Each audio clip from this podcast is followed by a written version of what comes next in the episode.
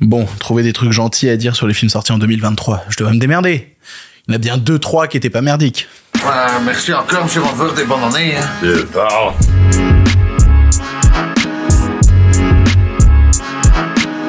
Bonjour à tous et toutes et surtout à ceux et celles qui ne sont pas d'accord. Bienvenue dans cette émission spéciale du pire podcast cinéma puisque c'est même pas un pire podcast cinéma, ça va sortir en version audio. Mais le but avant tout ici, c'est de faire cette tradition que je fais maintenant depuis 2012, à savoir un top 10 des meilleurs films sortis cette année. Depuis 2012, wow, ça nous rajeunit pas. Il y aura bien entendu une seconde partie où je parlerai des films que j'ai le moins aimé cette année, mais celle-là, elle sortira dans deux jours. Elle sortira vendredi, comme d'habitude Hein, comme aux horaires habituels euh, de l'émission du Pire Podcast Cinéma, à savoir euh, à 7h du matin, les lundis, mercredis et vendredis. Vous connaissez le principe, il y a des liens en description. Pour ceux qui découvrent, peut-être les nouveaux, qui sont attirés par juste Top Film, je fais une émission de cinéma trois fois par semaine. N'hésitez pas à l'écouter. Et du coup, aujourd'hui, comme je disais, c'est spécial. C'est émission de fin d'année, c'est top film de l'année. Et déjà, juste avant de commencer, on va se faire un petit point statistique. J'adore les chiffres. Je suis obligé de reprendre mon compte Letterbox pour avoir les stats. N'hésitez pas à me suivre sur Letterbox, ce sera plus simple. J'y note tous les films que je vois. Ça vous permet d'avoir un suivi toute l'année. Il y a plein de trucs dont je parle pas sur la chaîne ou en podcast. Comme ça, vous avez l'occasion de le voir. Le lien est en description aussi. Au moment où j'enregistre cette émission, on est le 20 décembre et j'ai vu 460 films cette année. Un score, ma foi, honorable. Il faut comprendre en fait que ça a été moite-moite en termes de films anciens et euh, films sortis en 2023. Au total, j'ai vu 221 films sortis en 2023. Donc ça veut dire que j'ai vu 230 films pas sortis en 2023. Voilà, vous avez la stat. Et du coup, le classement du jour, c'est pas les films plus anciens, non, c'est que les films sortis en 2023. En gros, les 10 meilleurs parmi les 221 que j'ai vus sortis cette année. Ce qu'il faut savoir aussi, c'est que j'habite au Québec et que du coup, ça a été compliqué pour moi parce qu'il y a des films qui sont sortis au Québec, mais qui sont pas sortis en France. Et du coup, la question c'est est-ce que pour moi c'est des films de 2023, euh, mais pour vous c'est 2024. Du coup, comment est-ce que je les compte dans mon top? Eh ben, j'ai décidé de faire un peu à ma guise. Voilà, j'ai décidé de m'en battre un petit peu les couilles pour être tout à fait honnête et de dire bah voilà, ces films-là sera 2023, ces films-là sera 2024. Du coup, pour vous donner une idée, je les ai, je les ai listés bien entendu. Euh, Poor Things de Yorgos Lantimos, The Zone of Interest, c'est pour moi des films de 2023. Et pour les films de 2024, malgré qu'ils soient sortis en 2023 ici, euh, je mets Ferrari de Michael Mann, The Iron Claw ou Priscilla, des films qui sortent en fait dans, dans 2-3 jours, que j'aurai pas le temps de voir avant de faire un top. Donc ça comptera pour 2024. De toute façon, c'est des sorties de janvier-février en France. Donc voilà, ça comptera pour l'année prochaine. Est-ce que ça a un sens? Absolument pas. C'est juste que pour se dépatouiller dans les stats, euh, c'est super chiant. Après, c'est peut-être un sujet qui n'intéresse que moi et vous n'attendez peut-être que que je vous dise Bah alors, Victor, c'est quoi tes 10 films préférés de 2023 Avant ça, il faut parler des outsiders. C'est toujours très compliqué d'en retenir que 10 quand on a vu plus de 200 parce que forcément sur les 200, bah il y en a une bonne partie qui sont bons, voire très bons. Et du coup, réduire à une shortlist à tout prix de 10, c'est, très arbitraire, c'est compliqué. Du coup, il y aura un top 10 officiel. Je vais vous donner aussi les places de 11 à 20. Mais avant même la 20e, bah, ça me fait chier parce qu'il y a des films du coup dont je peux pas parler. Genre, euh, En plein feu, qui est un film que j'ai adoré cette année sur les feux de forêt, complètement dingue et qui transforme la notion des feux de forêt en France en pur film Silent Hill. C'est génial si vous l'avez pas vu mais j'ai vu des trucs mieux. Du coup, il est même pas dans le top 20. Il y a The Killer de David Fincher dont j'aurais aimé parler. Il y a Soulmate, un film sud-coréen qui vient te briser le cœur sur une relation entre deux gamines à travers les âges. C'est Past Lives, mais en un peu plus underground, un peu moins connu en Occident. C'est super Soulmate. Il y a Yellow Door aussi, qui était un super documentaire sur euh, les jeunes cinéastes en Corée du Sud dans les années 90. The Roundup aussi, film sud-coréen incroyable où ça se tape dessus, c'est génial. Et à tous ceux qui ont adoré ces films-là, je peux vous l'annoncer direct, comme ça vous allez dire quoi que c'est pas possible. Euh, dans mon top 221 que je mettrai sur Letterboxd, Babylone est 38e. Euh, Anatomie d'une chute est 43e pour les films un peu plus connus. Le livre des solutions est 50e. Et John Wick 4, tiens, est 23e. Voilà, ça c'est tous les trucs qui seront pas dans le top 20. Euh, bon, rapidement, on va se donner les places de 20 à 11 et je vais vous dire un petit truc quand même sur ces films-là qui auraient pu être dans le top 10 mais malheureusement, ça s'est joué à pas grand-chose. En 20e position, j'avais mis Suzume de Makoto Shinkai, le retour de Makoto Shinkai après Les Enfants du Temps et Your Name, un cinéaste d'animation japonais qui continue de prouver encore et encore à chaque film à quel point il est talentueux, à quel point il fait partie de la relève de ce genre. Suzume, quand je suis sorti de la salle, j'étais vraiment bouleversé par le long métrage et en y repensant un petit peu, je lui préfère faire notamment Your Name pour plein de raisons, mais qui me sont tout à fait personnelles. Je pense que c'est des rapports de parcours de vie, de ce genre de choses-là. Il n'empêche que Suzume, dans son dernier acte, frappe extrêmement fort. Peut-être aussi que ce qui me manque, c'est une musique plus marquée, plus rock du groupe Radwimps qui faisait la musique de Your Name ou des Enfants du Temps. Voilà, peut-être que une partition un peu plus rock de leur part m'aurait permis de rentrer un peu plus dedans. Après, c'est très très bien Suzume, c'est 20 e place. En 19e, j'avais mis La femme de Tchaïkovski de Kirill Serebrennikov qui normalement aurait dû être dans le top 10. Je vous le dis clairement. Le seul problème, c'est que je commence à l'avoir vu il y a vraiment longtemps. J'ai pas eu le temps de le revoir et donc d'autres films entre temps sont revenus dans mon esprit et lui passer devant. Pour vous donner une petite idée, La femme de Tchaïkovski, je l'ai vu à Cannes en mai 2022. Il est sorti en France mi-2023 et là on en parle quasiment en janvier 2024 ça fait un an et demi que je l'ai vu ce film donc forcément quand tu fais le top c'est très compliqué. Il n'empêche que comme tous les films récents de Kirill Serebrennikov que ce soit Leto que ce soit La fièvre de Petrov qui a été très incompris parce que extrêmement bordélique J'aime énormément son cinéma. J'aime l'onirisme qui se dégage de ça et pourtant la violence, la réalité crue qui en ressort. Et La femme de Tchaïkovski, j'en parlais dans une précédente émission, mais je suis trop content. C'est quand même un film russe qui a fait plus de 70 000 entrées en salle. Si vous n'avez pas eu l'occasion de le rattraper encore, c'est par instant un peu expérimental, mais jamais en vain, jamais démonstratif pour rien. C'est tellement immense en fait ce que fait La femme de Tchaïkovski. Je vous encourage à le découvrir si vous l'avez pas encore vu. En 18e position, j'avais mis Shin Kamen Rider, qui est le dernier long métrage de Hideaki Anno, le papa de l'animé merveilleux, gigantesque, démentiel chef-d'œuvre qui est Evangelion. Bon, il a fait plein de films en duo avec d'autres cinéastes, etc. Là, euh, quand il fait Shin Kamen Rider, il reprend justement un emblème du tokusatsu japonais et il essaye de le réadapter à sa sauce avec son montage grandiloquent. En fait, il fait un petit peu ce qu'il avait fait dans un de ses précédents longs métrages que j'aime beaucoup et qui s'appelle Cutie Oni qui est adapté en fait en live action des, des films de enfin une série de Magical Girl. Et il s'évertue en fait à essayer de reproduire avec une caméra live action ce qu'on ferait normalement dans les séries animées japonais ce qui est des codes complètement différents qui sont aberrants à faire avec une vraie caméra qui paraissent peut-être un peu cringe un peu en décalage mais il s'évertue à essayer de coller à tout prix à ça. Et il le refait dans Shin Kamen Rider pour rendre plus hommage aux séries originelles. C'est passionnant ce qu'il fait dans ce film. C'est sorti en France directement sur Prime Video c'est pas pour tout le monde, je préviens clairement, mais si comme moi vous aimez le style du bonhomme, vous devriez apprécier. En 17ème, j'avais mis Mars Express de Jérémy Perrin parce qu'on en a beaucoup parlé et malheureusement il a été trop peu vu en salle de la science-fiction française, de la science-fiction animée.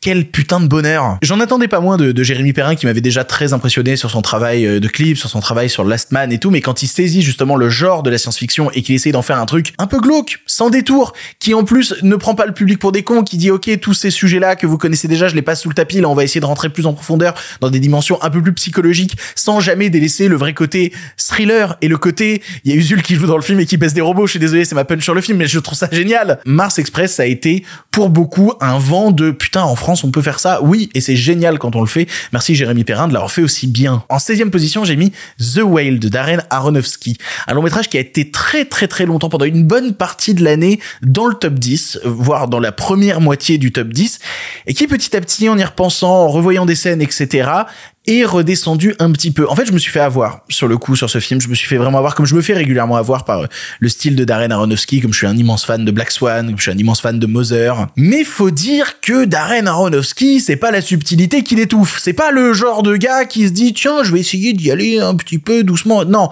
lui il veut te montrer des gens qui sont misérables, qui sont d'une dégueulasserie immense, et puis on y va euh, avec plein d'effets pompiers. Et du coup, en y repensant, je me suis dit putain, oui, il m'a eu, j'étais en larmes à la fin, etc.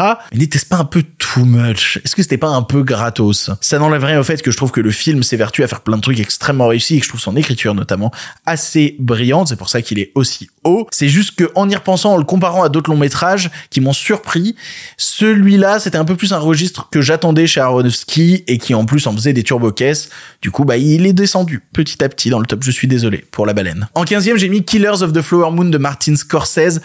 Autant vous dire qu'on va pas y revenir de plomb sur ce long métrage. Tout le monde a déjà tellement parlé du dernier Scorsese. Œuvre immense qui se veut raconter toute une époque du côté des méchants, du côté des pouilleux, du côté des salopards cupides américains. Et qui le fait si bien avec tout le talent de Scorsese. J'y ai préféré personnellement d'autres œuvres cette année, mais ce serait mentir que de ne pas reconnaître la grandeur de ce qu'a produit Papy. En 14e, j'ai mis Limbo de Soi Cheong. Peut-être vous en avez pas entendu parler. C'est un polar hongkongais qui a mis beaucoup de temps à arriver, notamment en France, qui, est passé par plein d'étapes. Il est passé par le de Berlin, je crois, à l'époque. En plus, il avait déjà été annoncé, mais dans une version en couleur, et au final, il est sorti en noir et blanc. Ça a été un bordel, la sortie de Limbo. Et au final, quel bonheur d'enfin le retrouver dans cette copie noir et blanc d'une dégueulasserie infinie, qui est poisseuse, où l'image colle, où t'as l'impression de regarder Seven dans les égouts. C'est un peu ça l'idée, alors que Seven, c'était déjà justement, il pleut continuellement pour te faire ressortir le côté poisseux. La comparaison est un peu facile quand tu parles de Seven hongkongais, mais en même temps, je comprends l'idée, je comprends où ça va, et je pense que c'est la meilleure manière de le vendre aux gens qui l'ont pas encore vu.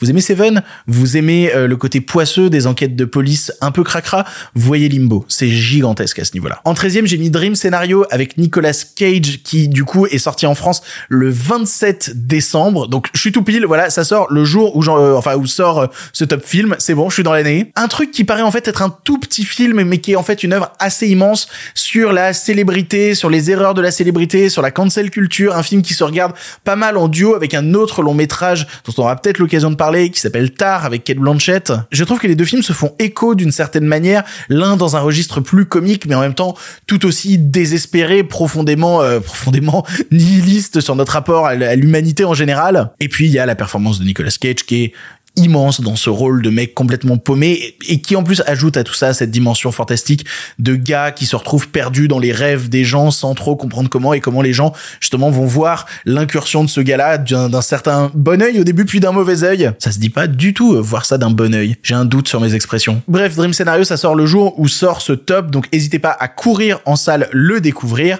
Personnellement, c'est un de mes plus gros coups de cœur de cette année. Mais pas assez pour se retrouver dans le top 10. On continue, on y est presque. Dans 12e place, j'ai mis Fantôme de Lee Ha-young, qui a été pendant une bonne partie d'année lui aussi dans le top 10 des meilleurs films que j'avais vus, où je me disais c'est le meilleur film sud-coréen que je verrai cette année. Et en fait, il y en a un autre qui l'a dépassé, mais on aura l'occasion d'en reparler. Thriller politique complètement fou. On est à l'époque où la Corée est dominée par le Japon et où on cherche les traîtres coréens et où t'as un soldat japonais qui va enfermer une dizaine de Coréens suspectés d'être des espions dans une, dans un immense manoir et leur dire, OK, avant la fin de la nuit, vous êtes tous morts ou j'ai trouvé qui est l'espion. Donc c'est oppressant, c'est ce film de huis clos où chacun cherche qui est le traître, cherche à se démasquer, et en ouais, une sorte de Cluedo géant. C'est il y a un peu ce côté Cluedo géant dans la Corée de l'époque et qui va se permettre pourtant d'immenses scènes d'action complètement dingues. Je pense que ce film serait sorti au milieu des années 2000 qu'on en parlerait aujourd'hui comme des références du cinéma coréen comme l'ont pu être certains films de Park Chan-wook etc. C'est un plaisir immense Fantôme. Si vous ne l'avez pas vu, il est sorti en format physique en France, c'est possible de le trouver sans difficulté. Jetez-vous dessus, c'est une clacasse dingue. Et le dernier film qui n'a pas pu rentrer dans le top, et ça va étonner deux, trois personnes, en onzième place, j'ai mis Spider-Man Across the Spider-Verse. J'ai eu l'occasion d'en parler dans une émission précédente où j'abordais le top que, que les auditeurs de l'émission avaient fait, etc.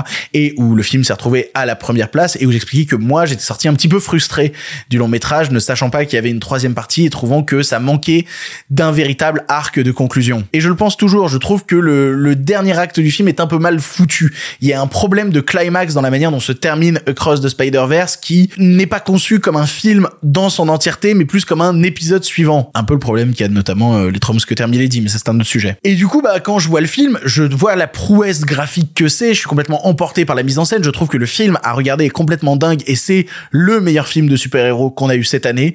Mais il y a même pas de débat à ce sujet-là. C'est juste que il me manquait ça pour qu'il rentre dans le top 10. Il manquait ça. Et du coup, il y est pas. Mais c'est pas grave, ça veut pas dire que c'est pas, il est onzième. Donc ça veut dire quand même que c'est un des films qui a vraiment, vraiment compté parmi les plus de 220 que j'ai vu cette année. Ne tombez pas fou dans les commentaires. C'est très très bien Spider-Man Across the Spider-Verse. Il manque ça. Juste, juste des tout petits trucs là. Bon, c'était une introduction un peu longue avant d'arriver au véritable top 10. Quels sont les 10 longs métrages que j'ai voulu retenir cette année comme les moments les plus marquants de mon année 2023 Sachez déjà qu'on sera probablement pas du tout d'accord, vous et moi, mais c'est pas grave, c'est ça aussi la beauté du cinéma, c'est le fait de, de ne pas être d'accord, de, de se confronter nos avis, de dire bah moi j'ai pas aimé ça, moi j'ai aimé ça, blablabla. De toute manière, la moitié des films de mon top sont asiatiques, putain. Non, c'est pas vrai, c'est pas vrai. Il y en a deux. Il y a aussi, il y a aussi du Québec, pas mal aussi. Il y a de la France. Vous allez voir, vous allez voir. C'est parti, le top film de 2023, on y est pour de vrai. Vous avez plaisir de le faire. Ça avait manqué l'année dernière. Let's Go Mario. En dixième position, Concrete Utopia.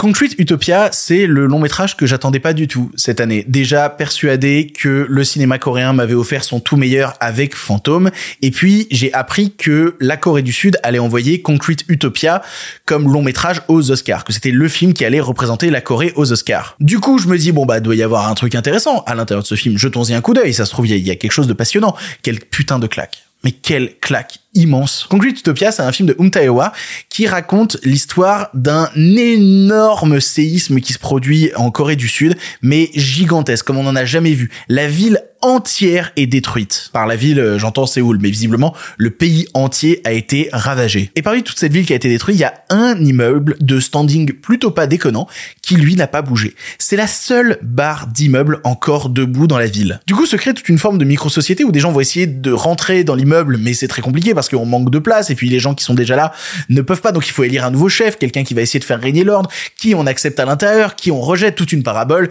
de l'immigration. Faut-il soigner les gens qui arrivent de l'extérieur? Faut-il les aider? Comment est-ce qu'on rationne la nourriture? Est-ce qu'il faut faire passer des lois à l'Assemblée? Non, je ferai pas cette parenthèse, mais vous savez très bien que je suis à ça de l'affaire. Quoi qu'il en soit, Concrete Utopia, derrière cette parabole de, de micro-société avec des problèmes d'immigration, de violence interne, etc., devient aussi un thriller glauque poisseux sur la fin du monde et sur la non-entraide et la fausse entraide, l'entraide de façade entre les gens. Comment même quand le monde est ravagé, tu as toujours cette envie de garder ton petit privilège bourgeois et comment au contraire tu vas te foutre sur la gueule avec d'autres qui sont en dessous? Attends, t'habites au troisième étage, moi j'habite au deuxième, ça veut dire quelque chose par rapport à nos pratiques? Est-ce que tu caches des gens chez toi? Il y a un milliard de paraboles sociétales dans le film qui ne gâche jamais le potentiel d'actionneur ultra violent. Parce que c'est quand même un film super glauque où t'as euh, Lee Byung-young, en plus que comédien euh, coréen super, qui se retrouve à être chef de ce truc-là bien malgré lui et qui va donc devoir faire régner l'ordre par la terreur. Et parfois il faut partir faire des expéditions, croiser d'autres survivants. Est-ce qu'on les tue? Est-ce qu'on les garde? Est-ce que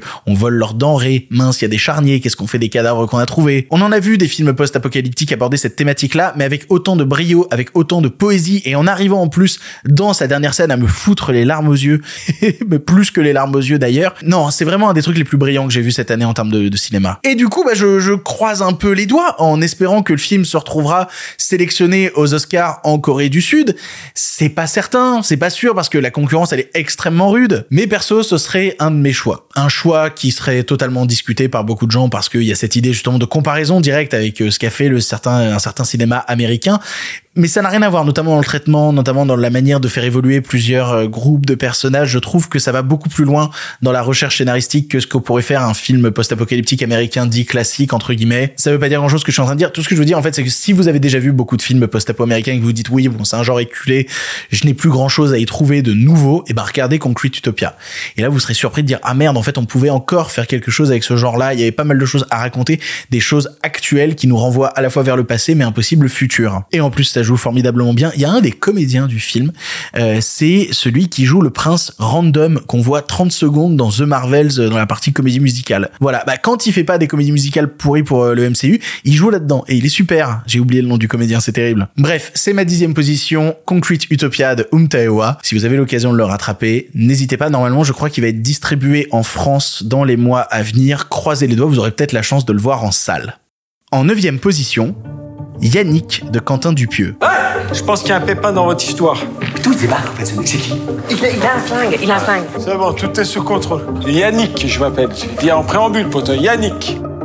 Comment ne pas inclure Yannick de Quentin Dupieux dans ce top de l'année? Ce serait complètement aberrant que de ne pas le faire tellement le film m'a roulé dessus et que j'ai pas arrêté de répéter aux gens qui voulaient bien m'écouter que c'est le meilleur long métrage qu'ait fait Quentin Dupieux. Je vais pas en parler pendant trois plombs parce que j'en ai déjà parlé dans une émission précédente où je revenais sur votre top où vous l'avez classé aussi dans votre top 10.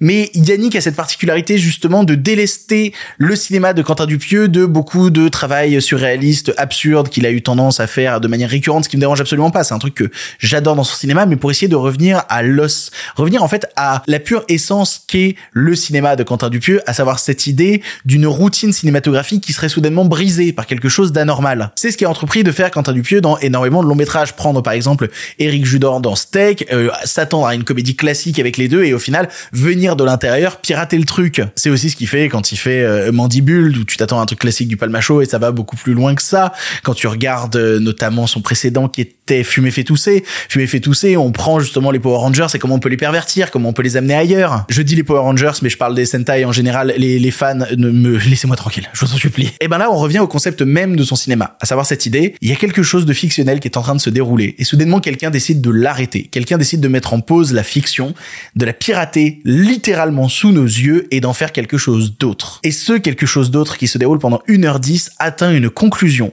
qui est une des plus émouvantes, qui est une des plus bouleversantes puissante qu'ait jamais fait Quentin Dupieux. Et je suis sûr et certain que même lui, oula, j'ai tapé dans la caméra. Non! Et je suis certain que même lui ne le conscientise pas de cette manière-là. Je suis certain que même lui, il a dit oui, bon bah, j'ai fait cette fin-là parce que c'est logique que ça se produise. Oui, mais tu te rends pas compte à quel point en faisant cette fin, tu racontes quelque chose de notre monde actuel qui est triste à crever et qui permet en plus à Raphaël Kénard d'avoir ce dernier plan final où il est en larmes, ce plan qui ne spoil rien quand je dis ça, vous inquiétez pas. hein. Mais oh là là, mais c'est brillantissime. C'est brillant ce que ce que, fait euh, Yannick. En fait, le truc qui est vraiment drôle, c'est que j'ai passé des années à expliquer que le meilleur film de Quentin Dupieux c'était réalité parce que c'était la somme de toutes ses obsessions. Et Yannick est l'extrême inverse. C'est-à-dire qu'au lieu de prendre tout ce qui composait le cinéma de Dupieux et d'en faire ce gros gloubi-boulga immense qui était réalité, que je trouve foisonnant, que je trouve passionnant, eh ben il enlève justement tout. Il racle tout. Et il revient à la substantifique moelle du bordel à la base. Et il se dit, ok, mon cinéma c'est ça. C'est cette ligne blanche, cette page blanche où tout se trouve à construire. Et, et, et c'est si beau. Et c'est si tendre. C'est vraiment les deux opposés, réalité et euh, Yannick. C'est vraiment cette, cette idée d'avoir toutes ces obsessions qui nous rongent et se demandent s'en délester pour voir ce qui se cache derrière. C'est génial. C'est super. Si vous avez pas encore eu l'occasion de, rattraper Yannick, et je sais qu'il y a pas mal de gens, notamment moi je l'ai vu avec quelqu'un qui déteste le cinéma de Dupieux d'habitude et qui disait oh non putain j'ai pas envie. Et puis qui quand elle l'a vu a fait ah ouais en fait c'est génial. C'est formidable Yannick rattrapez-le. En huitième position Oppenheimer de Christopher Nolan.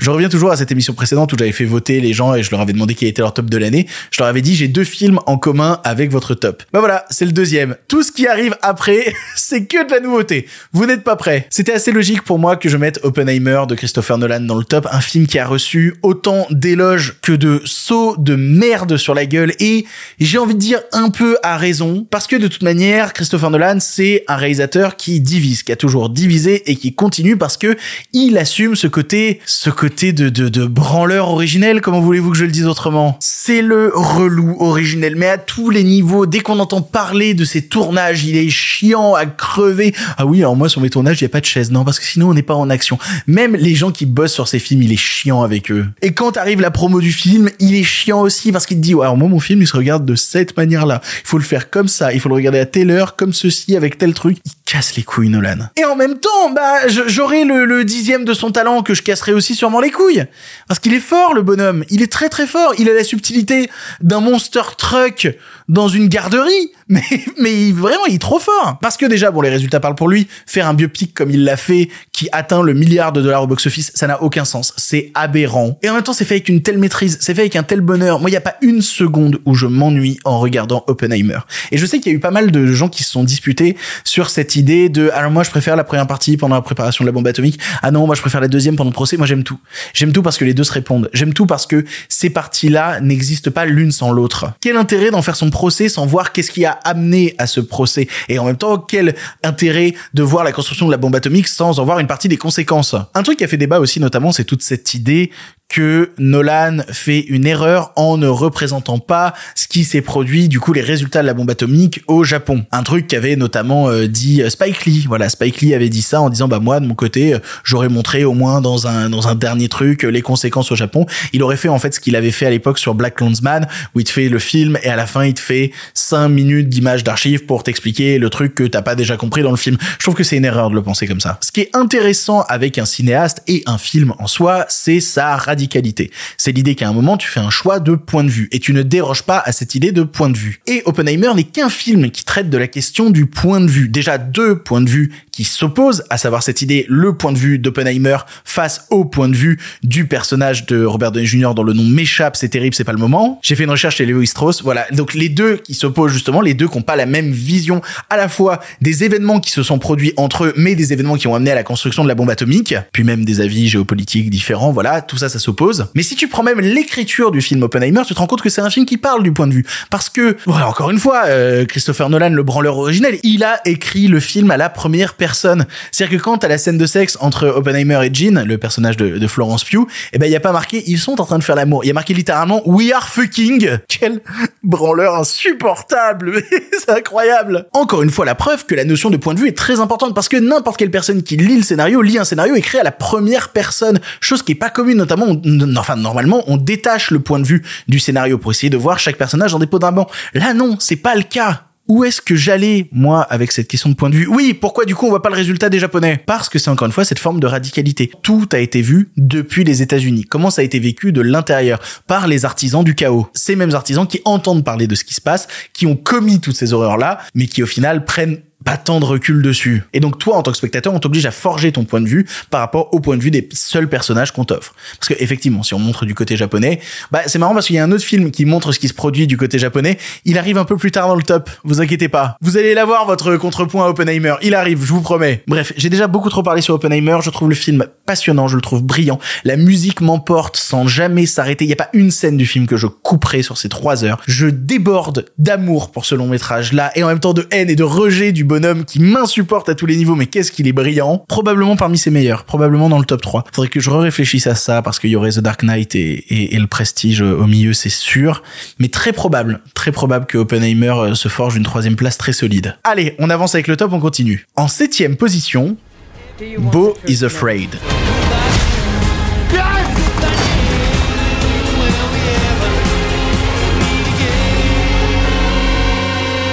Là aussi, un long métrage qui a énormément divisé, mais de manière insupportable. C'est-à-dire que, effectivement, Boys Afraid est un film beaucoup moins limpide, si tant est qu'il l'était, beaucoup moins limpide que ce qui a pu faire Ari Aster dans le passé avec Hérédité ou Midsommar. Après une première heure de long métrage assez facile à comprendre parce que tu sens la détresse d'un mec qui supporte pas le monde extérieur et toute son oppression par rapport au monde extérieur, finalement, le personnage principal est poussé à l'extérieur, est obligé de sortir, est obligé de se confronter au monde. Et donc, l'aventure commence. Et l'aventure, vu que depuis le départ, on te montre ce personnage-là comme quelqu'un de très intérieur, ben, va se vivre aussi par une imagerie très intérieure. Et du coup, moi, dès que ça devient un peu onirique, bizarre, chelou, J'adore, je suis avec grand plaisir. J'en avais parlé à l'époque où j'avais parlé euh, du film sur la chaîne. J'avais abordé toute la partie où tu as la séquence faite par euh, Cristobal Leon et j'ai oublié le nom de l'autre réalisateur. Les réalisateurs d'un film qui s'appelle La Casa Lobo.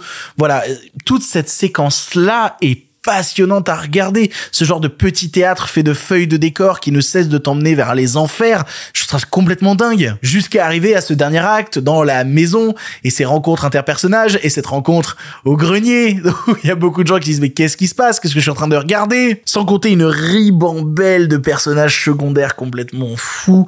Que ce soit la famille qui l'accueille. Denis Ménochet. Il y a Denis Ménochet qui vit dans une caravane. Comment pouvez-vous détester un film où il y a Denis Ménochet qui vit dans une caravane? Je parlais du cas de Oppenheimer où je sors au bout des trois heures en étant exalté de tout ce que je viens de voir et tout. Je sors de Boys Afraid en m'étant fait rouler dessus, en m'étant fait écraser, en étant sûr de pas grand chose sur ma vie et sur le film en général. Et ça, c'est un truc qui, j'ai remarqué, dérange pas mal de gens qui trouvent que dès que le cinéma est un peu trop cryptique, ne donne pas toutes les clés, c'est un problème. Alors que non, euh, pas du tout, en fait, c'est une connerie de dire ça. Sinon, je peux vous dire que David Lynch, il y a une bonne partie de sa carrière qu'il aurait pas fait. parce que si, si on arrête tout ce qui est cryptique, bah, on va arrêter très rapidement. C'est pas fait en vain, en plus, parce que c'est toujours au service du film. C'est toujours au service de l'horreur ambiante et de la quête intérieure du personnage principal qui est brillamment interprété par Joaquin Phoenix. Ils se sont vraiment trouvés les deux. Vraiment, ils se sont et je crois que notamment le prochain projet d'Ari Aster, il y a aussi Joaquin Phoenix qui va jouer à l'intérieur, mais je suis déjà dans le train, je suis parti, je suis avec vous les gars, on y va, c'est OK. Attention, c'est pas accessible, c'est pas fait pour.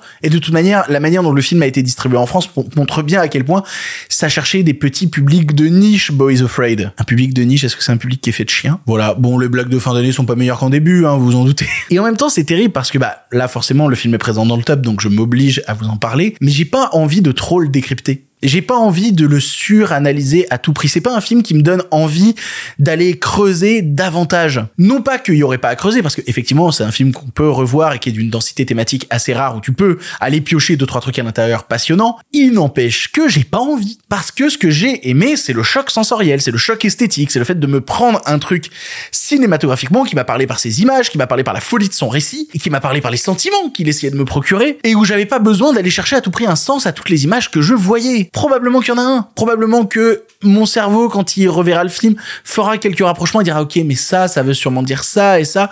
Peut-être, en l'état, j'aime l'idée d'avoir vécu un film comme une expérience, comme une expérience différente de ce que j'ai l'habitude de regarder sur grand écran. C'est sûr et certain, Boys Afraid fait partie des expériences cinématographiques les plus passionnantes que j'ai eu à vivre en 2023. Sans déconner. Allez, on avance et le suivant, il va étonner d'autres personnes, je pense. En sixième position, Wonka. Every good thing in this world started with a dream. So you hold on to yours. Here we go, Mama. Depuis que j'ai parlé de Wonka et que j'ai dit à quel point c'était bien le nombre de messages de gens que j'ai reçus qui disent oh enfin ça va euh, c'est pas si ouf euh, non plus Wonka bah je sais pas ce qu'il vous faut les mecs je sais pas ce qu'il vous faut. Je sais pas si Wonka c'est un film pas si ouf que ça. Je sais pas ce que c'est qu'un film ouf. J'en ai aucune idée. Probablement que je suis biaisé un petit peu parce que je suis très très fan du travail du réalisateur, que ce soit sur Paddington 1 et 2, notamment Paddington 2, qui est un putain de chef-d'œuvre, mais on va pas revenir dessus. Voir Paul King créer du cinéma, avoir mille idées par plan, créer cette notion que, j'abordais dans ma critique du film, qui était cette idée d'univers de Tchekhov où il n'y a pas un élément, pas un grain de poussière dans le décor qui doit pas servir à un moment à quelque chose. Je trouve ça fascinant C'est pas un univers que Paul King crée, c'est un millier d'univers autour d'une thématique centrale et comment toutes vont s'accrocher comme un noyau entouré d'astéroïdes. C'est génial à regarder. Et probablement que ce qui bloque pas mal de gens. C'est un film avec un côté assez enfantin. C'est une comédie musicale. Donc ça déjà, je sais que je perds la moitié des gens sur l'idée que c'est une comédie musicale. C'est une comédie musicale avec Timothée Chalamet. On sait qu'il y a une bonne bande de haters concernant Timothée Chalamet. Donc forcément, il y a plein de raisons de faire un blocage concernant Wonka parce qu'à chacune des étapes, tu dis bon, alors déjà les films pour gamins, j'en ai rien à foutre. Oh, ça chante. Oh, il y a Chalamax ou Chalamux. Ça c'est sa version euh, Leader Price. Ben effectivement, en regardant tout ça, tu te dis bah non, euh, j'ai pas envie de voir le film. Ou quand tu le vois, bah t'as quelques blocages. Moi, j'en ai aucun de cela. Juste, je un moment complètement fou devant mon cas. Je passe un moment de plaisir immense où je suis emporté par les couleurs, par la musique, où je suis emporté par l'ambiance générale du long métrage qui me fascine. Et je l'ai vu deux fois en salle et j'ai pleuré à chaque fois parce que en plus il a la magie à chaque coup Paul King d'engager Sally Hawkins, de lui donner 5 minutes de temps d'écran, mais les 5 minutes suffisent à me bouleverser. C'est vraiment un de mes plus gros coups de cœur retour d'enfance de cette année. Parmi en plus tous les films qui sont dans le top, qui sont des films beaucoup plus durs, beaucoup plus glauques, beaucoup plus désespérés, beaucoup plus noirs, je crois que c'est la seule véritable touche d'espoir de ce top. Putain de merde, c'est la seule. Tous les films sont désespérés. Concrete Utopia, c'est post-apo. Yannick, ça se termine horriblement. Oppenheimer, la bombe atomique. Bo is Afraid, j'en parle même pas. Et vous êtes pas prêts pour les films qui arrivent derrière. Non, c'est très très compliqué. C'est très très compliqué ce top. Vraiment un gros top de dépressif. Et au milieu, il y a Wonka qui m'a qui m'a qui m'a fait du bien, qui m'a rendu heureux, qui m'a qui m'a donné beaucoup de bonheur. Laissez-moi ce bonheur là, je vous en supplie. Tous les gens qui vont débarquer dans les commentaires en mode ah ben je l'ai vu, j'ai trouvé ça nul à chier. Vous ne croyez plus en la magie. Et je trouve ça très triste. Parce que c'est ce que fait Paul King. C'est ce que fait Wonka. C'est de la magie pure. C'est les tours de magie que tu voyais gamin et où t'étais émerveillé. On en revient à ce cinéma-là. Ce cinéma de la petite magie. De, du petit effet pratique qui te rend heureux. Et moi, ça me fascine. Ça me bouleverse. Je trouve ça génial. Je trouve ça formidable, Wonka. Et je vous souhaite d'y trouver la magie que j'y trouve. Je vous souhaite de retomber en enfance de la même manière que je suis retombé en enfance en regardant Wonka. Je, vous le souhaite très très fort. Allez, c'est bon. Maintenant, on retourne en enfer. Vous êtes prêts? On avance. On est à la moitié. En cinquième position, Godzilla Minus One.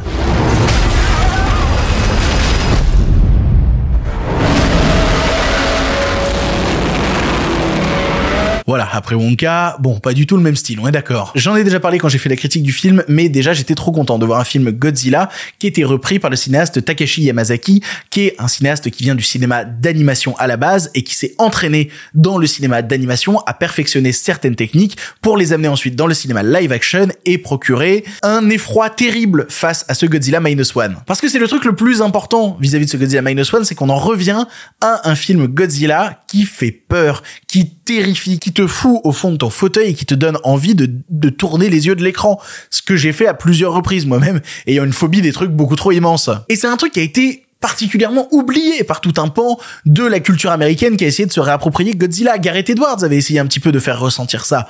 Alors jamais avec le talent que, que le fait euh, Minus One, mais tu regardes là par exemple la bande-annonce récente qui vient de sortir euh, du Kong Godzilla où ils courent tous les deux comme s'ils étaient les meilleurs copains du monde. Oui, bah c'est pas la même chose. C'est pas le même univers, c'est pas le même film, c'est pas le même personnage. Tu vois, il y a la version Toys R Us et il y a la version euh, Bienvenue dans les enfers, ça va chier pour ton cul. C'est le premier truc qui me fascine quand je regarde Godzilla Minus One, qui est l'évidence même, c'est cette première scène d'attaque avec la tête immense de Godzilla qui essaie de bouffer des avions, qui bouffe des gens comme le T-Rex pourrait bouffer des gens dans un Jurassic Park. On en revient à cette peur qu'ont eu des gens devant un Jurassic Park, mais puissance 10 000 vu que le lézard est beaucoup plus grand. Jusqu'à atteindre des sommets dans cette course-poursuite en bateau où il y a juste un bout de sa tête qui dépasse. Et, c'est fou que pendant des années, on ait essayé de représenter Godzilla comme une menace immense, terrifiante, de par son ampleur, et que le moment où ils te font le plus peur dans Minus One, c'est le moment où on voit le moins son corps. Au moment où, au contraire, on n'en voit qu'un petit bout, on le devine, on suggère suggère que la menace est beaucoup plus grande qu'il n'y paraît. Et tu ajoutes à ça, du coup, tout ce dont je parlais tout à l'heure vis-à-vis de Oppenheimer, cette idée de contre-lecture d'Oppenheimer,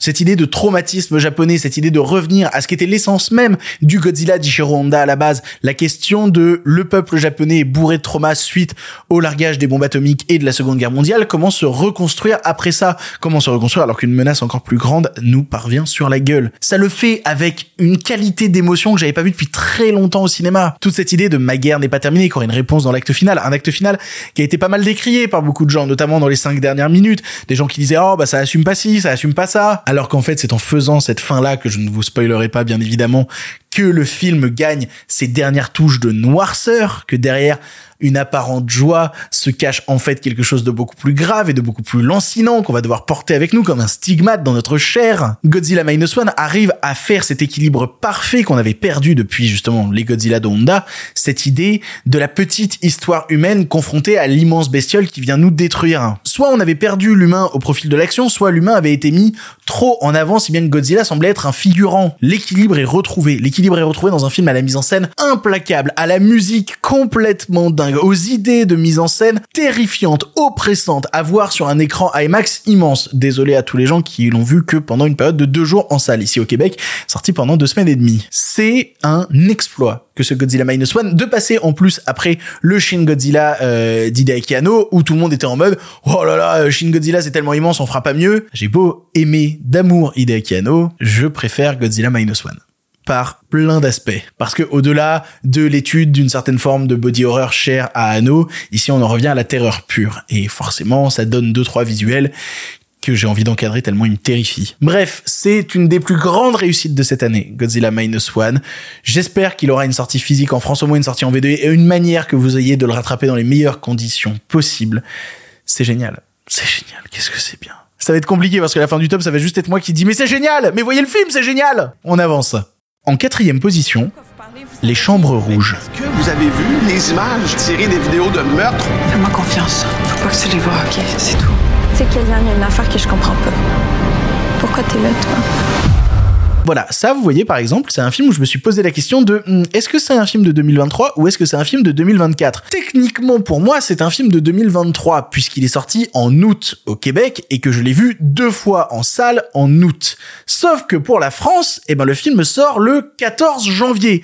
Donc pour vous, ce sera un film de 2024. Et vu la qualité du bordel, j'espère que ce sera un film qui fera partie de votre top de 2024. Parce que les Chambres Rouges, j'en ai beaucoup parlé, tout le pitch, c'est deux nanas un peu bizarres qui stalk le procès d'un serial killer qui assassinait des gamines dans ce qui s'appelle les chambres rouges des Red Room Online. En direct sur internet, il commettait les pires exactions et tu suis ces deux femmes qui vont à chaque jour du procès le regarder, l'observer et suivre ça avec beaucoup d'intérêt. Chacune bien sûr avec des motivations différentes. Et outre le talent des deux comédiennes principales que sont Juliette Garipi et Laurie Babin, il faut parler du travail de Pascal Plante à la réalisation qui est hallucinante de maîtrise et de justesse, qui arrive toujours à prendre le détachement nécessaire pour ne pas trop nous plonger dans les horreurs visuelles qu'on pourrait montrer, qui se pourraient être démonstratives, mais qui au contraire ne sont jamais plus terribles que quand on ne les voit pas, et qui en même temps bah, nous obligent quand même à mettre les mains dans le cambouis à un moment et regarder de l'intérieur qu'est-ce qui se passe dans la tête de ces deux femmes? Et pourquoi justement elles sont autant fascinées? Et comment dans un dernier acte on arrive à laisser une note de suspense que chacun pourra interpréter? Moi j'ai un avis très personnel sur la fin des Chambres Rouges. J'ai un avis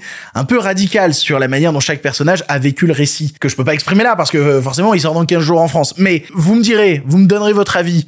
Personnellement, je vois ça d'une certaine manière et je sais pas du tout si c'est la manière voulue par le réalisateur. J'ai eu beau chercher des interviews, je trouve pas la solution. Et en même temps, bah, j'en parlais dans le cas de Boys Afraid, n'est-ce pas aussi la beauté d'un certain cinéma que de laisser quelque chose en suspens, de laisser quelque chose d'inaccessible au public et que lui va tenter désespérément de combler, rechercher cette petite solution qu'il ne trouvera pas nécessairement. Le film analyse à la fois autant les phénomènes de société moderne, de fascination, on le sait de toutes les personnes qui écoutent des podcasts true crime, cette fascination qu'on peut avoir pour les serial killers, tout une partie aussi du complotisme internet et de comment tu cherches des trucs qui au final n'y sont pas, blablabla, et arrive à intriquer toute cette question sociétale à l'intérieur d'un véritable thriller, parce que le personnage de Julie Gariepi, de par sa fascination, il va lui arriver deux, trois petites bricoles, notamment une des scènes les plus terrifiantes de l'année. Ceux qui auront vu le film le savent, il y a une scène qui se passe en un regard, et ce regard est le regard de cinéma le plus fou de 2023, sans déconner. Un regard qui a été improvisé et qui symbolise en fait toute la folie du film, justement le fait de ne pas trop donner, notamment là c'est un regard de la part d'un personnage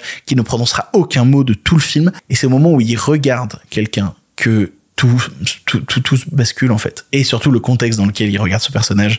Euh, oh, Je pourrais continuer à parler longtemps des Chambres Rouges, notamment loué tout le travail de la musique qui est fou et qui va associer à la fois des grandes plage de synthé avec en même temps des cris ultra saturés pour créer quelque chose d'autant plus oppressant. Les Chambres Rouges vient gratter des espaces mentaux qu'on n'aime pas d'habitude gratter et le fait avec un plaisir quasi sadique et en même temps très humain. C'est pas un film méchant, Les Chambres Rouges, c'est un film plutôt tendre, notamment dans la manière dont il essaye d'apporter certaines choses au spectateur. Et pourtant, pourtant, il y a une violence intérieure qui s'en dégage. Ce paradoxe me tue, ce paradoxe me fascine. Je n'arrive pas à me sortir de la tête le paradoxe qu'est Les Chambres Rouges, dont le sujet m'intéressait énormément, forcément, et dont je suis sorti lessivé, écrasé, autant par la folie de mise en scène que je venais de vivre, en même temps par tous les questionnements que le film m'apportait, et en même temps par euh, sa profonde maîtrise de son sujet. Je vous encourage donc énormément à découvrir Les Chambres Rouges quand il sortira en salle en France le 14 janvier. Je crois que c'est soit, c'est, c'est, soit tout à fait, je crois que c'est ça la date si je me trompe pas. Il est pas quatrième pour rien, c'est tout ce que j'ai à dire. Oh là là, mais on arrive au top 3 Le suivant, ça va être rigolo d'en parler. En troisième position, Tar. You want to dance the mass, you must service the composer. You gotta supplement yourself, your ego and yes, your identity. Là aussi, là, dans toute l'idée de oh, Québec, sorti en 2022, sorti en 2023, Tar, techniquement, est un film de 2022 au Québec, puisqu'il est sorti en octobre 2022 euh, ici, mais en France, c'est un film de 2023. Du coup, Tar est dans mon top 2023 parce que j'étais encore en France quand je l'ai vu.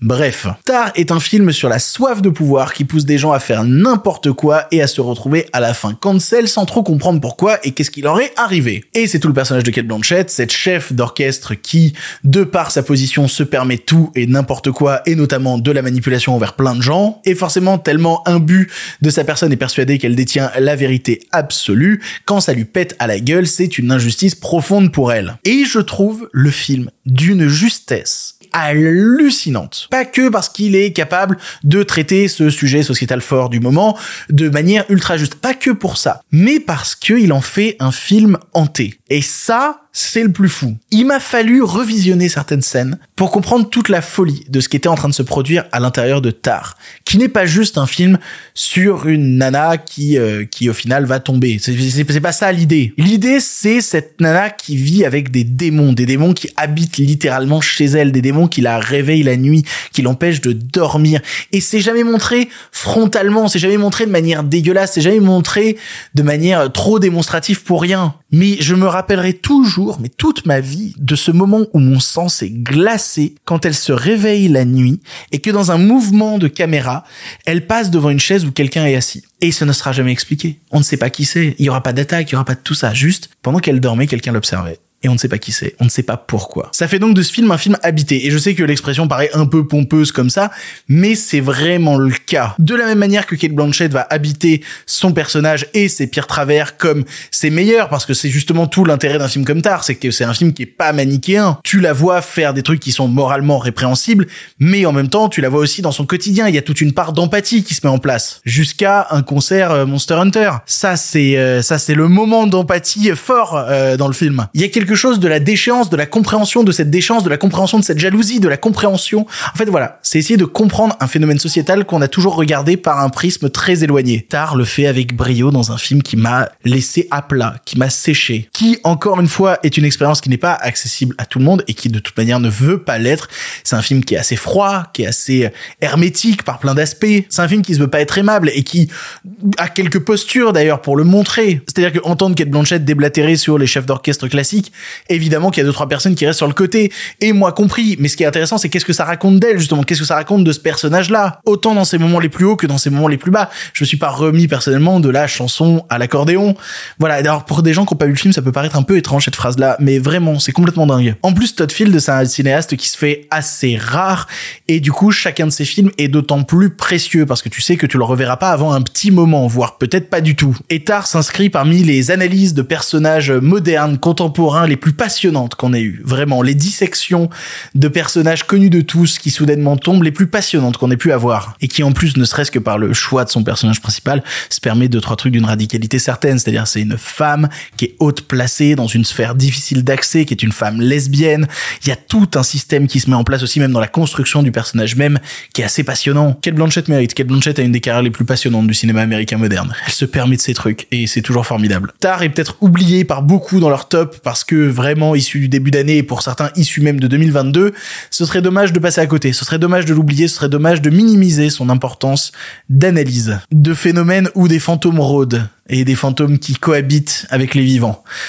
Oh là là, qu'est-ce que c'est dingue tard. On passe à l'avant-dernier, on passe à la deuxième position et celle-ci est un petit peu particulière. Elle va faire rager deux, trois personnes qui diront mais ça a rien à faire dans ce top, blablabla. Mais c'est pas grave. J'assume parfaitement ce numéro 2. En deuxième position, la nuit où Laurier Gaudreau s'est réveillé. On veut plus l'entendre parler. De ce qui s'est passé cette nuit-là? De tout ce petit drame-là. De Laurier Gaudreau. On veut plus l'entendre parler, jamais. Mais Victor, c'est censé être un top film, et voilà que tu mets une série Tout à fait, j'ai rien à foutre. Si les cahiers du cinéma, ils ont mis à une époque Love Story dans leur top de l'année, eh ben j'ai le droit de mettre une série dans mon top de l'année. Surtout quand c'est une série qui emprunte autant au cinéma, qui est fait par un de nos cinéastes majeurs, qui a terminé visiblement sa carrière là-dessus. Il a dit qu'il arrêtait, qu'il reviendrait pas, que c'était terminé, donc c'est sûrement le dernier truc que nous verrons écrit et réalisé par Xavier Dolan. Xavier Dolan, déjà un personnage qui a ses fans et ses haters, qui divise profondément à tous les niveaux. Beaucoup de gens ne se sont même pas jetés sur la série euh, La nuit où Laurie s'est réveillé parce que déjà, elle a été diffusée au Québec dans un cadre complexe, c'est-à-dire que si tu voulais la voir, fallait être membre club illico ou sinon il y, a eu des diffusions sur Télé-Québec mais c'était assez sporadique avec pas trop de replay. Et en France elle a mis du temps à arriver, elle avait déjà subi du piratage, elle a débarqué que sur MyCanal, elle a pas été beaucoup mise en avant et quand elle a été mise en avant, elle a été mise en avant avec une version doublée en français alors que le québécois, bah, c'est du français. Et je pense très sincèrement, euh, j'ai longtemps mis Mommy dans le top de, ce qu'avait fait Xavier Dolan, mais je pense que ça a été battu par la nuit où Laurie Gaudreau s'est réveillé. Xavier Dolan n'a jamais fait mieux que cette série. Déjà parce qu'elle renoue avec une partie du cinéma de Xavier Dolan qui est beaucoup plus sombre. Moi, par plein d'aspects, ce qu'il fait dans la nuit où Laurier Gaudreau s'est réveillé s'approche beaucoup plus à mes yeux de ce qu'il avait fait dans Tom à la ferme que dans Les Amours imaginaires. Rien que dans les premières scènes, on traite à la fois l'homophobie, mais on est capable de mettre des apparitions, des visions un peu fantomatiques étrange. Et c'est cette galerie de personnages qui va essayer d'évoluer tant bien que mal. C'est un, c'est une série sur le deuil, clairement. C'est une série sur comment tu oublies le passé, comment tu te reconstruis malgré le passé et comment tu essayes de, de faire société, de faire famille, de faire corps face à un retour de souvenirs qui était non désiré. Et c'est brillantissime. Et si vous aimez pas le bonhomme, même si vous l'aimez pas, d'habitude je vous dis ouais, si vous l'aimez pas, bah, vous allez pas aimer ça. Jetez-y un coup d'œil. Jetez-y un coup d'œil parce que déjà juste cinématographiquement, et j'utilise bien le terme cinématographiquement pour une série, ça vaut le détour. Dès le générique d'intro, moi, il y a deux noms qui ont popé et où tout de suite j'ai dit bah oui, bah je suis déjà dans le train, c'est bon. le premier c'était André Turpin, André Turpin qui s'occupe de la photographie et qui je pense est le chef-op le plus passionnant actuellement euh, vivant. Voilà, je pense que André Turpin est le chef-op dont les images me touchent le plus. Il y a plein de gens qui vont me citer d'autres chefs-op, qui vont me citer Darius Kanji, qui vont citer plein de gens. André Turpin a les images les plus fascinantes du cinéma moderne, dans leur côté granuleuse, dans leur côté surexposé par instant, mais aller chercher des références picturales pour construire l'image. C'est passionnant. Et juste après André Turpin, tu vois que la musique de la série de Xavier Dolan est signée par Hans Zimmer. Juste ça. Bah oui, bah parce que pourquoi se faire chier en fait? C'est le truc mouse costaud triple XL de, de Xavier Dolan, le truc qui toute l'année, et je dis bien toute l'année jusqu'à il y a encore trois semaines, était top 1. C'était le meilleur truc que j'avais vu cette année. Jusqu'à que je vois un film qui le dépasse, mais dont on va parler juste après. Et c'est pas surcoté, c'est pas en faire des caisses que de rappeler le fait que Xavier Dolan a du talent, que Xavier Dolan est un vrai cinéaste et que il met autant euh, d'implication dans la création d'une série en 5-6 épisodes que dans un long métrage unitaire d'une heure et demie. Il faut le voir en fait comme un gros film de Xavier Dolan de 5-6 heures. Ce qui pour certaines personnes est un cauchemar, mais ce qui pour moi est l'œuvre la plus fascinante de 2023. On y retrouve toutes ces obsessions en tant que réalisateur et en tant que scénariste, même si c'est une adaptation. Hein. On y retrouve les questions d'homophobie, de jeunesse, de rapport à la mère, de tout ce genre de trucs-là, de rapport de couple conflictuel, de le rapport à l'homosexualité. Il y, a tout ça qui se construit. En même temps, dans cette éthique de réalisation, son travail du ralenti, son utilisation de musique moderne pour faire des souvenirs évocateurs à un grand public. Il y a une des scènes de la série où ça chante du Céline Dion, qui est un des trucs les plus fous de la série, c'est un autre sujet. J'ai dévoré la nuit où Laurier Gaudreau s'est réveillé, j'ai tout bouffé en une journée, et après j'ai rematé une deuxième fois la série pour remater une deuxième fois chaque petit détail que j'avais pu Et vraiment, c'est le meilleur long métrage de Xavier Dolan. Sa particularité, bon, bah, c'est qu'il dure 5-6 heures. Et là, j'aborde même pas la question du travail des comédiens, la manière assez maligne qu'il a eu d'intriquer certains flashbacks à l'intérieur et le choix de certains comédiens pour répondre à d'autres. Et il y a plein de gens qui passent à côté complètement de la série parce qu'ils attendent un twist. Ils attendent quelque chose de, qui, qui, va te mettre sur le cul à tout prix. Je pense que ça, c'est un des mâles de notre siècle, c'est cette idée de recherche de la surprise et donc tu passes une heure à attendre quelque chose et quand ça arrive, eh ben euh, la surprise est décevante, du coup tout le reste est, à, est acheté à la poubelle. On oublie le chemin et on pense qu'à l'arrivée et ça fait chier. Et notamment dans le cas de la nuit où Laurier Gaudreau s'est réveillé, t'as beaucoup de gens qui se sont plaints du fait que le pseudo twist final était, mon dieu, pas si fou que ça. Qu'est-ce qu'on en a à foutre? Ce qui est intéressant dans la nuit où Gaudreau s'est réveillé, c'est toute l'intrigue de thriller qui se construit, les différents personnages qui se mentent, les mensonges qui s'accumulent les uns sur les autres, le fait qu'on se cache, la quête de rédemption le fait que ça marche, des fois ça marche pas. Tout ça est mille fois plus important qu'à la fin on te dise qu'est-ce qui s'est passé la nuit où Laurier Gaudreau s'est réveillé. C'est le parcours qui nous intéresse, le parcours qui mène à la révélation de cette nuit, plus que cette nuit en elle-même. Parce que quand elle arrive, elle a sa charge symbolique très importante et nécessaire, mais elle n'est pas l'intérêt principal. Et c'est pour ça d'ailleurs que c'est pas un film, mais que c'est une série. C'est parce que cet événement qui arrivera au bout de six épisodes ne doit pas gâcher le fait qu'on a eu cinq épisodes de dingue avant. Je sais même plus s'il y a cinq, six épisodes, je me trompe là dans la manière dont je suis en train d'en parler. Bref, je ne peux que vous encourager à rattraper si vous ne l'avez pas fait la nuit où Laurier Gaudreau s'est réveillé, notamment tous les gens qui ne matent que des séries et qui n'ont pas le temps de mater des films. Bah voilà, mater une série faite par un immense cinéaste et qui cache en fait un des meilleurs films de 2023. Si ce n'est le meilleur, parce qu'il va y avoir un débat sur euh, celui que je vais balancer après, parce qu'il n'est pas vraiment 2023 en fait, peut-être que c'est le meilleur film de 2023 en quelque sorte pour les Français. Fasciné de bout en bout, terrassé. Euh, merci monsieur, merci pour les travaux, en espérant vous revoir euh, et que vous ne quitterez pas le métier, parce qu'on les a vus euh, toutes les histoires de Xavier Dolan Carrette. Pas envie, pas envie. On arrive au top 1 un top 1 qui est sorti au Québec en décembre 2023 et qui sortira en France fin janvier 2024. Je l'ai vu il y a deux mois. Pour moi, c'est un film de 2023 et du coup, j'en parle maintenant. En première position, The Zone of Interest.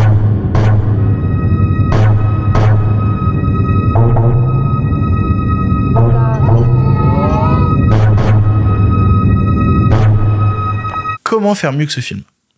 Comment faire mieux que ce film dans la décennie à venir? C'est voilà, je vais être plus radical que ça. Je me posais la question récemment parce que je l'avais fait il y, a, il y a quelques années cette idée de top de la décennie, quel film était le plus intéressant euh, entre 2010 et 2020, quels étaient les 10 films à retenir.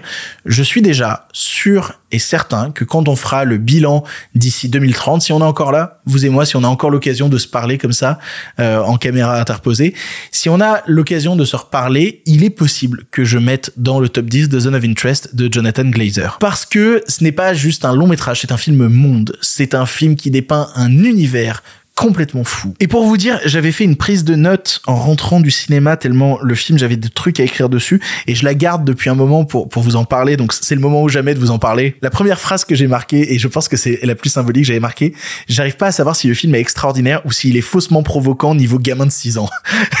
et c'est toute l'ambivalence. En y repensant, le film est extraordinaire. C'est un autre sujet. Tout le film, ça raconte l'histoire de la famille qui vit à côté du camp de concentration de Auschwitz et je vais sûrement devoir biper dans la version vidéo tout ça parce que si sinon je vais me faire strike la vidéo, ça va être super. Et l'idée c'est de filmer ce côté petite maison dans la prairie, mais littéralement euh, petite maison dans la prairie nazie. Ça aussi je vais devoir le biper dans la version vidéo. Et du coup dans le travail de la réalisation, ils ont essayé justement, ils en ont parlé en interview de Jonathan Glazer qui est un cinéaste fou. Hein. Vous voyez Under the Skin, voyez Burst, voyez euh, Sexy Beast, tout son cinéma c'est génial. Ils ont essayé de faire de l'anti-spectaculaire, de l'anti-plaisant graphiquement. Et du coup tout est filmé comme si la maison entière était parsemée de caméras de surveillance. Il y a quelque chose qui devrait parler à une certaine génération qui regarde ce que je fais, euh, ça m'a rappelé le travail sur les espaces liminaux. Vous savez cette idée des backrooms justement de pièces immenses à perte de vue et où on a l'impression qu'il y a quelque chose à l'intérieur qui ne va pas, qui ne fonctionne pas. J'ai l'impression que le film filme cette maison comme on filmerait des espaces liminaux. On est dans la parfaite normalité d'un lieu qui paraît pourtant continuellement anormal du fait de son contexte et qui va le justifier en montrant un contrepoint parce qu'il y a des séquences dans le film qui sont aussi tournées en négatif. Là aussi, ça a l'air très euh, gros pas, gros sabot, mais en fait, ça révèle beaucoup plus de l'intérieur du récit même. En fait, ça pourrait être juste un film un peu barbant euh, qui qui serait dans, dans ce truc qu'on utilise souvent qui est la banalité du mal. Vous, voyez toute cette idée, ça fait réfléchir en vient dans une saucisse. Le truc c'est que le film est obligé de passer par là. Le film est obligé de passer par des instants parfois un peu gros sabots, parfois un peu marquants, un peu violents, un peu frontaux quand notamment t'as un gamin que tu vois jouer avec des dents en or, tu comprends plus ou moins ce qui s'est produit et tu fais OK, bon là t'en fais vraiment des caisses. Et en fait se dessine continuellement par notamment la technique du film des choses plus subtiles, notamment tout le travail du son qui est le truc le plus fou du film. C'est la manière dont le son crée un univers même dans lequel tu te retrouves en tant que spectateur à te demander si tu es en train d'apprendre à supporter le son toi-même et à t'y habituer comme un bruit de fond constant. Parce que oui, pendant que tout le monde vit sa petite vie et fait l'anniversaire du petit, bah, il se passe des choses à côté et tu entends tout ce qui se passe et ça ne s'arrête jamais. En fait, c'est un film qui joue continuellement entre deux histoires. Celle banale, tristement banale d'une famille où on se pose des questions parce que papa va partir travailler à la ville et comment ça va se passer, blablabla. Cette vie de famille presque insignifiante et qui en fait cache toute la grande histoire qui se déroule derrière eux et qui est un peu reléguée sous le tapis en arrière-plan volontairement. Et puis c'est un film qui inverse continuellement ses méchants. C'est-à-dire c'est assez fou de, de se dire qu'au départ le méchant principal ce sera forcément le père de famille qui est le général qui s'occupe de ce qui se passe à côté et qui donc a un rôle à l'intérieur et donc c'est lui le vrai méchant mais lui en fait il voit ça comme un taf. Lui c'est un boulot, il fait il fait les 3 8 et puis après il se barre. Alors qu'à côté la femme se révèle bien plus machiavélique, bien plus violente, bien plus méchante dans ses propos car elle jouit de la situation de son mari. Elle au contraire tant que son mari continue à faire ça, elle peut profiter d'un certain luxe et elle ne renoncera à ce luxe pour rien au monde. Et en plus, cette femme, c'est Sandra Hüller, Anatomie d'une chute, filez-lui un Oscar, elle est formidable. En fait, on se demande continuellement dans le film qui est le pire personnage entre celui qui est un technicien professionnel qui exécute et celle qui profite de l'exécution. La question est là. Il y a des expressions un peu galvaudées qu'on utilise vraiment pour, rien des fois et moi le premier. Mais si on les utilise pas pour ce film je sais pas quand est-ce qu'on peut les utiliser. Le film est aussi hypnotisant que glaçant. Vraiment oui ça a l'air barbant comme ça mais c'est la définition même de cela. Et je peux pas aborder avec vous la dernière séquence du film qui est pour moi le coup de génie de, de Zone of Interest.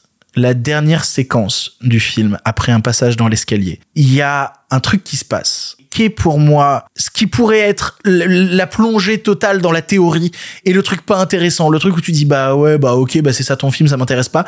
Et qui en fait est tellement bien maîtrisé, tellement frontal, tellement radical, qui permet de parler de la pitoyable banalité et de l'horreur qui a été construite par ces gens et qui n'en a jamais aussi bien parlé que dans cette dernière séquence. En fait, tu sens que la question que se posent les personnages à la fin, c'est malgré tout ce qui pourrait se produire dans le futur, est-ce une raison de ne pas le faire? Est-ce une raison de ne pas continuer? Il y a des artifices cinématographiques qui servent à raconter tout cela, mais ils se substituent pas à la triste réalité que de voir ces gens accomplir les pires horreurs, en ayant conscience de toutes les conséquences, en ayant conscience de tout ce qu'ils sont en train de produire comme récit. Mais bon, on le fera quand même. C'est extraordinaire de Zone of Interest. Je saurais pas trop quoi vous en dire sans spoiler, sans vraiment rentrer dans l'analyse pure. Je pourrais notamment parler du travail de l'image que je trouve assez passionnant parce que je sais pas si c'était les conditions de projection dans lesquelles j'ai vu, mais en fait j'ai l'impression que l'image est salopée volontairement. C'est-à-dire que derrière le vernis tout beau de la campagne absolument merveilleux, il y a une sorte de côté grisâtre un peu dégueulasse qui s'en dégage. Comme si c'était joli, mais juste pas assez. Parce qu'il y a un truc qui vient troubler l'ensemble. Et c'est pour ça en fait que je peux pas attendre dans un an de vous dire ok euh, mon film préféré de l'année c'est The Zone of Interest parce que non je peux pas attendre un an pour dire ça. Je l'ai vu il y a deux mois ça fait déjà deux mois que je ronge mon frein d'en parler. Je manque d'adjectifs pour euh, aborder la question de, The Zone of Interest. Et du coup je suis heureux d'en parler maintenant parce que ça me permet de vous dire le film sort dans un mois en France. Le film sort dans un mois en salle. Il va pas sortir dans beaucoup de salles. Ça va être un film qui va être compliqué en termes de distribution. Mais c'est une des expériences de cinéma dont vous allez vous souvenir pour l'entièreté de votre vie. J'ai l'air très pompeux comme ça. J'assène des trucs de manière un peu présomptueuse. Mais pour de vrai. Rares sont les films où je vous dis ne le ratez pas parce que sinon vous manquez quelque chose dans votre vie au global. Ils sont rares ces films-là, ils sont précieux des films qui vont rester malgré les décennies, qui vont interroger les gens et qui vont poser des questions même aux cinéphiles futurs sur la manière même dont on conçoit la représentation de certaines images. Donc si j'en parle maintenant, c'est pour vous dire ne le ratez pas en salle. Ne faites pas cette erreur. Vraiment, même si le film est loin, même s'il faut faire une heure de bagnole. Moi, j'ai fait une heure et demie de transport pour aller voir le film. Et je l'ai vu. Et voilà la manière dont je vous en parle. Ah, c'est pour ça que j'étais obligé de terminer ce top film en mettant en première place The Zone of Interest. Et voilà, c'était le top film de 2023. J'espère que vous y trouverez plein de petits conseils. Et si jamais vous voulez la liste complète de tous les films que j'ai vus en 2023, le classement complet de toutes les sorties de 2023, eh ben je vous ai mis un lien en description vers ma page Letterbox où j'ai fait une liste où il y a tout dessus. Et comme ça, bah déjà vous pouvez me suivre sur Letterbox et vous pouvez trouver tous les films en question. Ça a été une sacrée année cinéma quand même. On parle beaucoup de oh le cinéma est en train de mourir, blablabla. Ça a été une putain d'année en termes de propositions de films. À toutes les personnes qui oui, le cinéma est moins intéressant qu'avant, regardez la qualité des trucs qu'on a eu cette année. Du coup, comme chaque année, je, je me disais la même chose en 2022, comme chaque année, je termine l'année en me disant, mais est-ce qu'on va réussir à faire mieux dans l'année qui vient? Est-ce qu'on va avoir des propositions d'une telle radicalité? Est-ce qu'on va découvrir de nouvelles choses aussi fortes, aussi folles? C'est la promesse de 2024. Et je l'attends avec impatience. J'ai très peur. J'espère, je croise les doigts. Parce que 2023 a mis la barre très très très très haut. En espérant que 2024 en fasse tout autant.